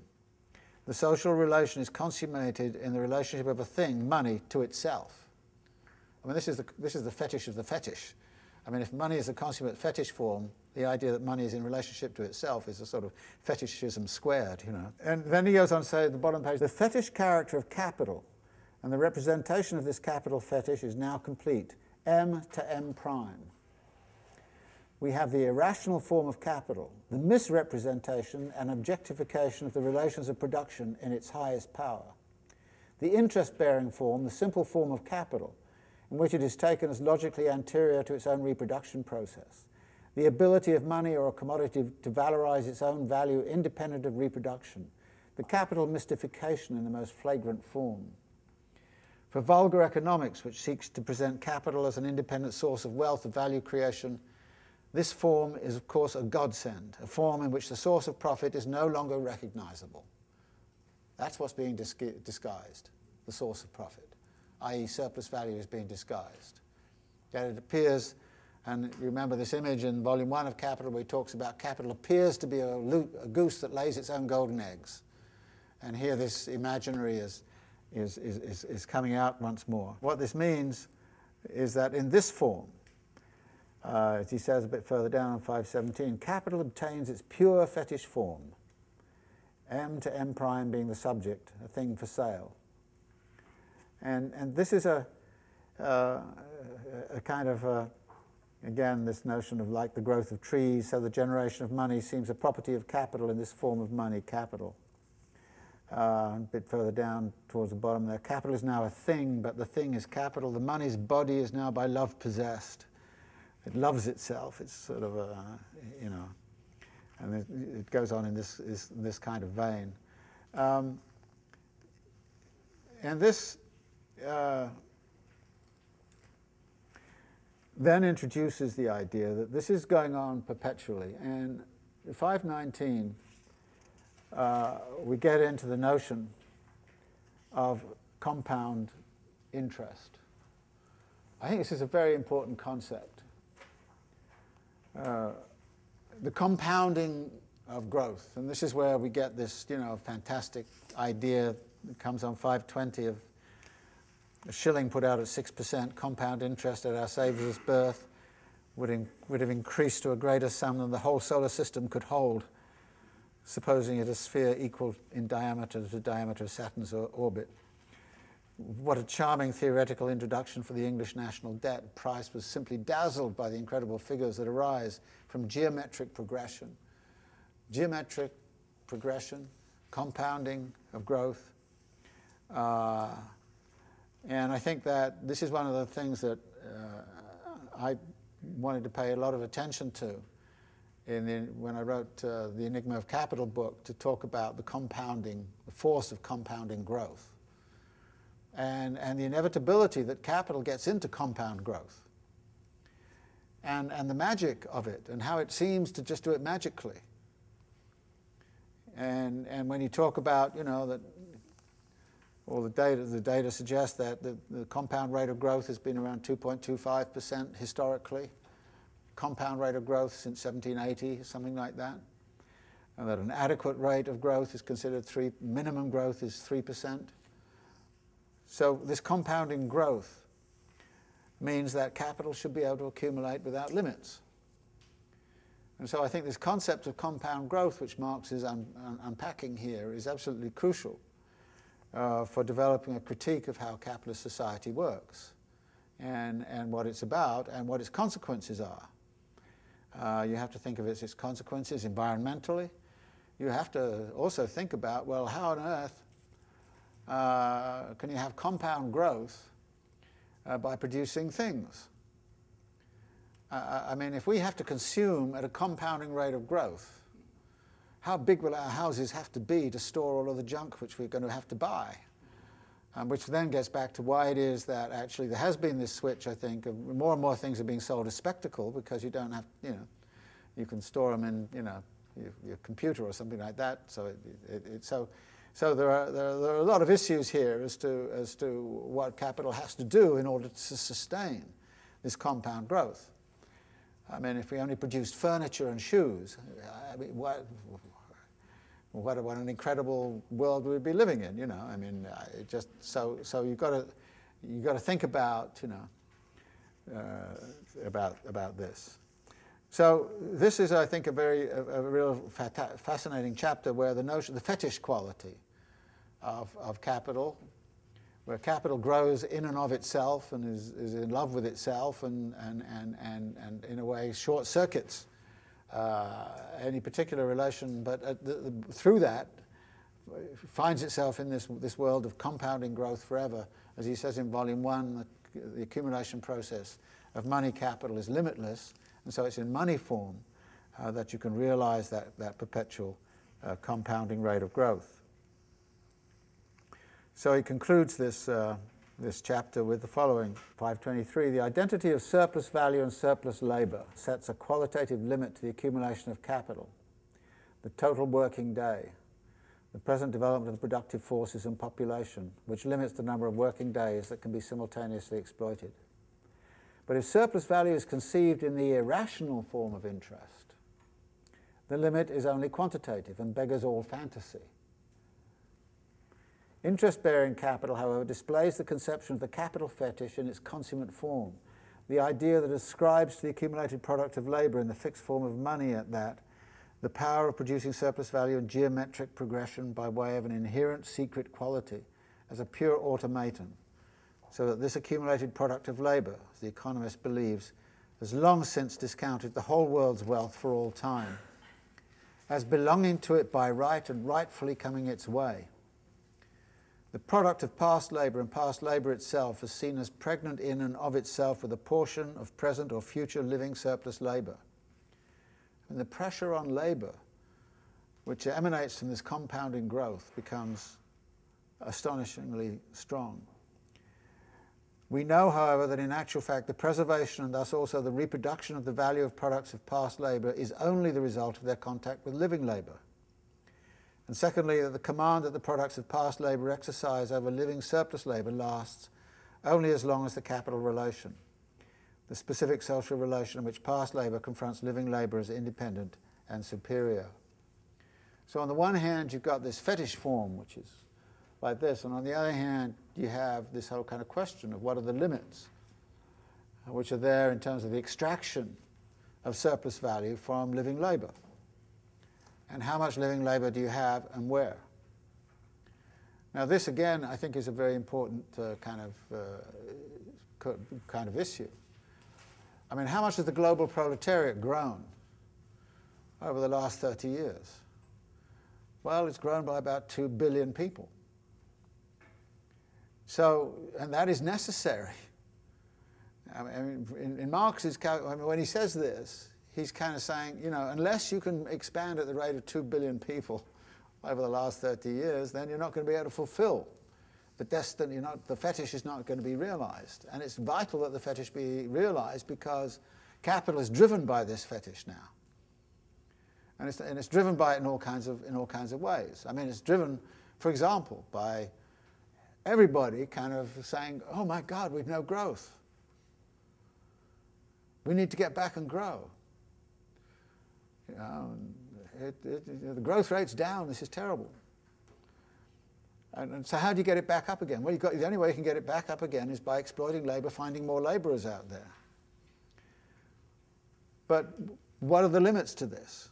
And okay, population is growing. You've got 6.8 billion people in the world right now. About 4 billion of them are in the wage labour force. Well, there's another 2 billion to go. The wealth at the bottom of the pyramid, as the capitalists like to talk about it, so we can get in there with microfinance and get them involved. You know, this is, you know, I mean, this, the, you kind of see all of these things going on and you kind of say, well, you know, what's the ultimate explanation for why this is going on the way it's going on? Well, it has a lot to do with what it seems to me is the fetish qualities uh, that have been there from the very beginning, and this attachment to this geometric progression and the inevitability, given the nature of a capitalist dynamic, of compound growth forever. And, and so this is, a, this is to me is a kind of a, you know, this is a very, very powerful set of images which he's setting up here. And I think it's very useful to sort of project them into contemporary environment and ask uh, some, some very serious questions about how, uh, how this fetish can be realized. And of course, the, the import of the next couple of chapters is that it can't be realized without explosions which actually destroy capital. That the only way the fetish can, can, can be pursued is, is by pushing things to such a limit that they go bang. And when they go bang, lots of things get destroyed, and then you can start all over again. So there's a kind of a, the, the, the whole history of crisis formation then starts to become uh, more, I think, legible uh, to why, why exactly that occurs. Now, chapter 25 um,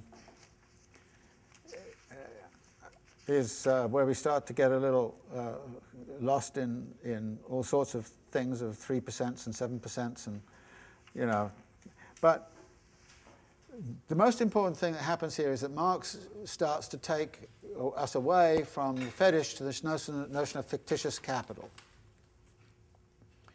And a big distinction that emerges here is that what is, is between money which is used uh, at the as, as loan capital at the outset of a production process and, and, and credit money which is used in realization. In other words, when you go back to this kind of simple kind of thing of money uh, being used to buy labor power, means of production, goes into production, and then you produce a commodity which has the surplus value, and then you go M plus delta M.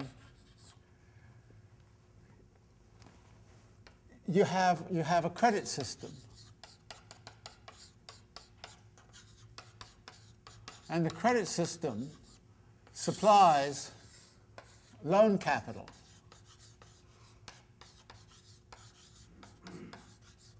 into the system. So you borrow money to set it in motion.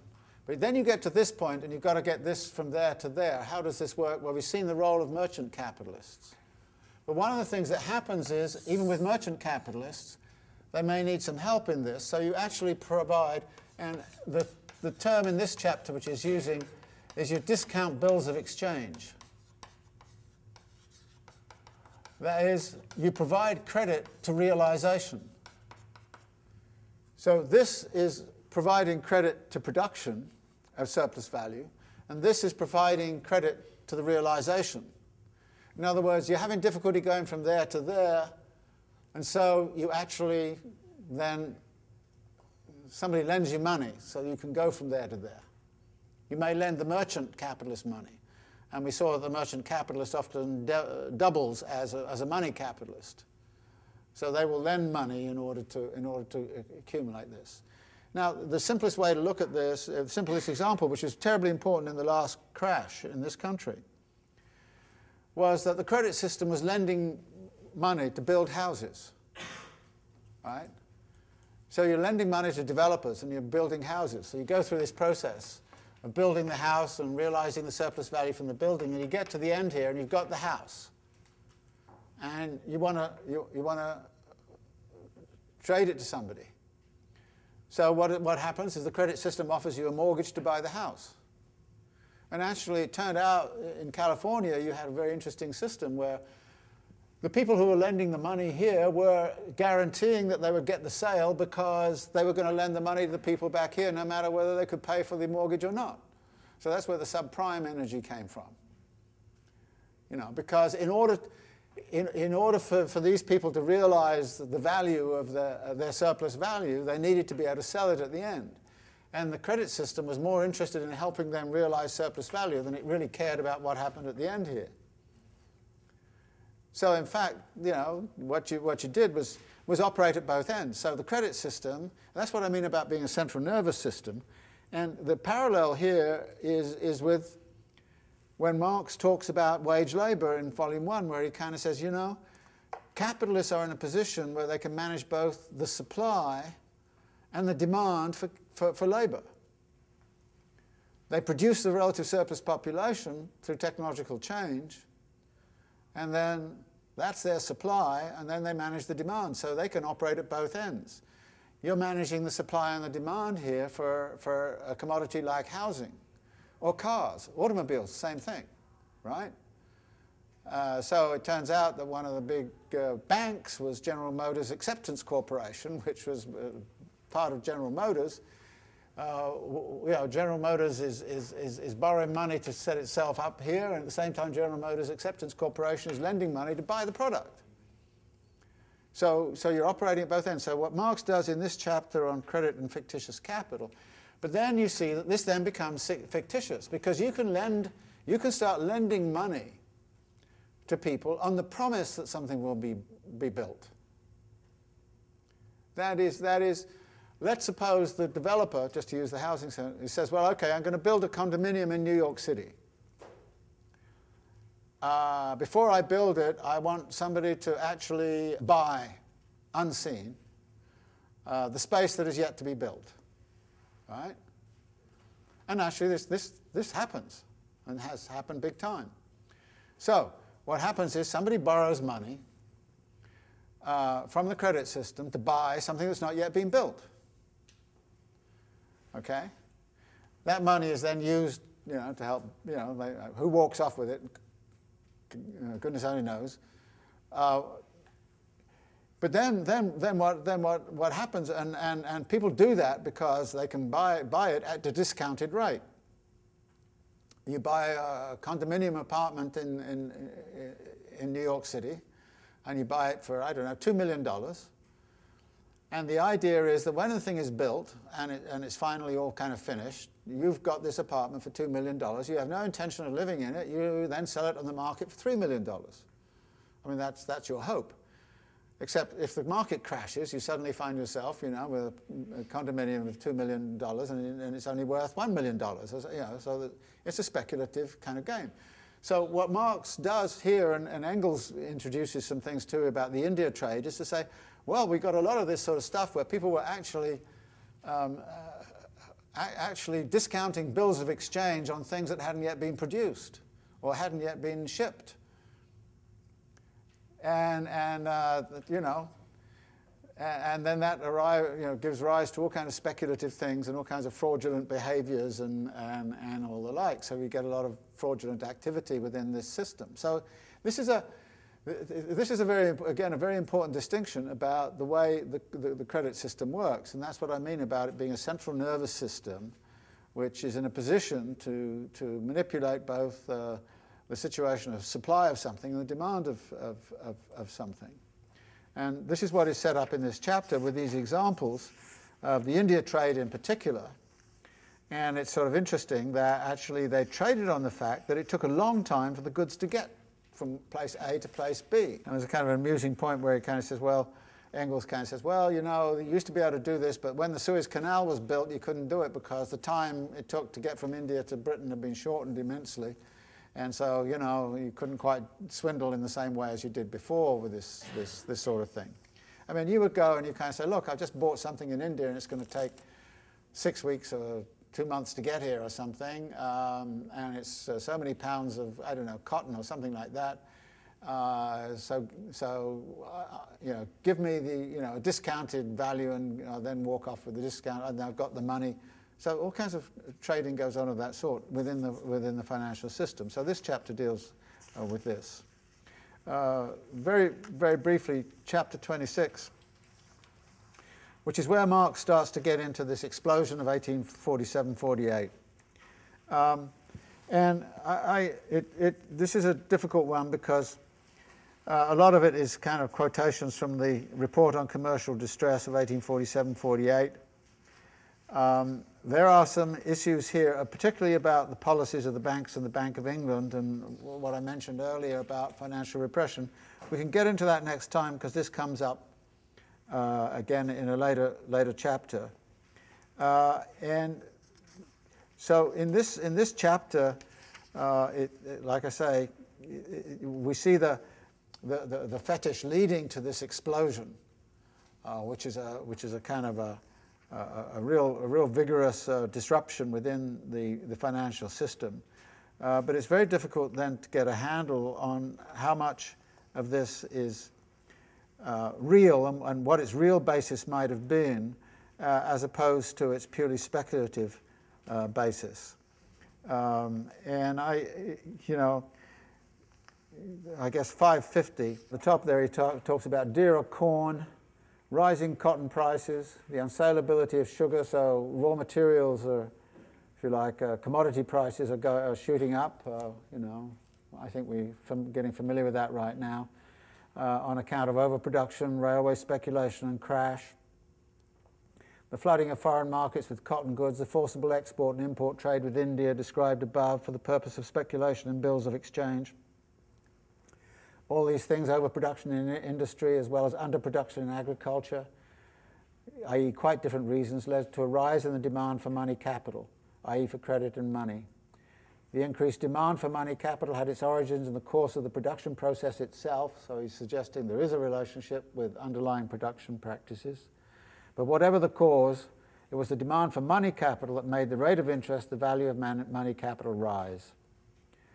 Uh, and then he talk, goes on about this guy Overstone. But if by value of capital what he means here is a rise in the profit rate as a cause of the rise in the rate of interest that immediately proves to be false, the demand for money capital, and thus the value of capital, can rise even though profit is falling. As soon as the relative supply of money capital falls, its value rises. And he then blames the 1844 Bank Act for an institutional structure that was unable to respond. There was, he says, a dearth of money capital brought about by the excessive size of operations in comparison with the means available, and brought to a head by a disturbance in the reproduction process that resulted from the harvest failure the overinvestment in railways, overproduction, particularly in cotton goods, swindling in the Indian and Chinese trade, trade speculation, excessive imports of sugar, and so on. So this demand, uh, sudden demand for money uh, launched into that pool which exists and, and, and generated, if you like, a lot of ferment within that pool, and it was that which effectively exploded uh, in the center of the, uh, of the British economy. And, and uh, this is, I think, what he's really uh, looking at, and there's some, some passages where he's, he's dialoguing with uh, the report, uh, but it, it doesn't seem to me the, the, the, the analysis is very, is very clear. So we're going to stop here then. Um, I laid out that we should try and do the rest of uh, the stuff about credit for next time. Most of the later chapters, uh, chapters 33 onwards, are, are pretty hopeless, I think, to, and, uh, to deal with. Uh, so don't bother too much with them. See if there's anything in the chapters 27 to 32. But chapter 36 on pre capitalist relations is very important. And, and you'll be glad to know it's a lot of fun. You can go through the, uh, the desultory stuff uh, which precedes it. Uh, it, it. There's some rich insights in, in, in these, uh, but there are odd things you have to pluck out. Um, but the, the, the historical chapter is really very interesting and poses a whole bunch of questions, which I think we would want to consider in some detail next time. So pay very close attention to chapter 36 uh, and then see what you can make of the other chapters. Okay, so we'll leave it there.